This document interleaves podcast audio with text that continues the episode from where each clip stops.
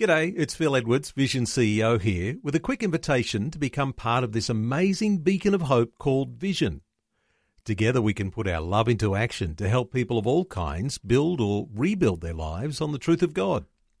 Please consider the part you can play during our upcoming Visionathon appeal, remembering that it's your support that makes Vision possible, including this podcast. Audio on demand from Vision Christian Media exploring faith and the future. Neil Johnson and Bible teacher Dr. Kameel Majdali. Let's continue on with our thoughts about the power of biblical meekness. Now, this meekness, Kameel, it involves a sense of waiting.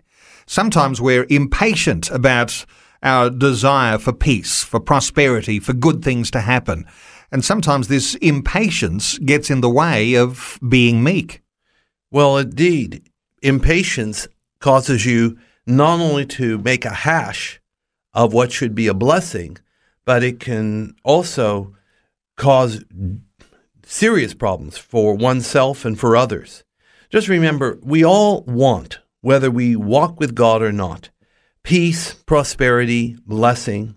And it's always been the dream of past dictators and present day globalists to unite the world for the purpose of peace and prosperity.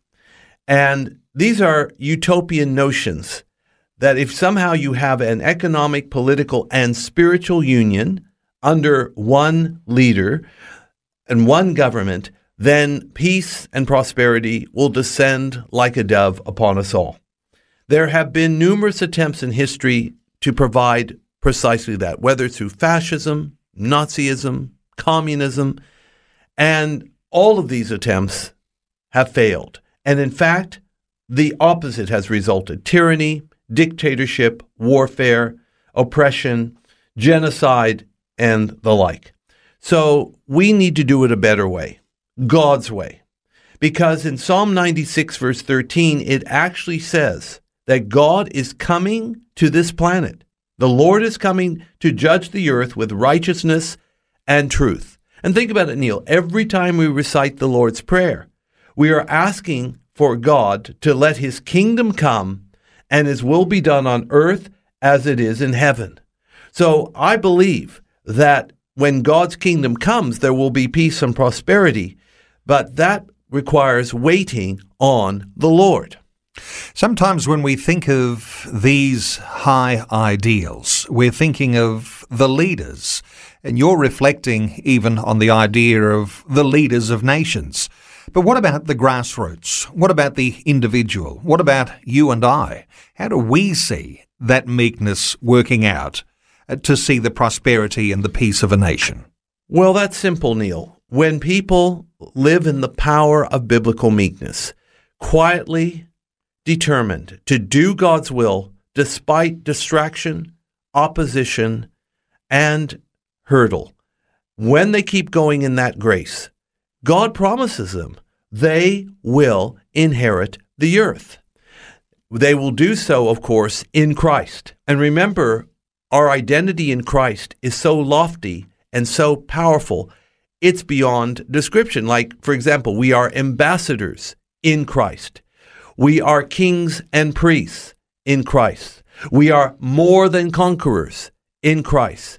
We are victorious. In fact, we have the victory, not just any victory, but it's all in Christ.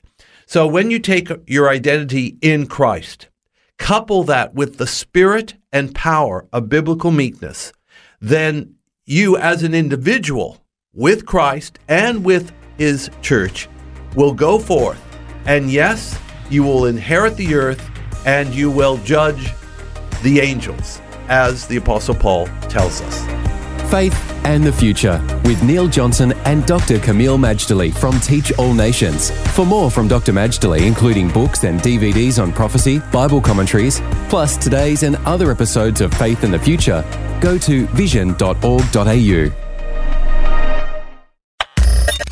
Thanks for taking time to listen to this audio on demand from Vision Christian Media. To find out more about us, go to vision.org.au.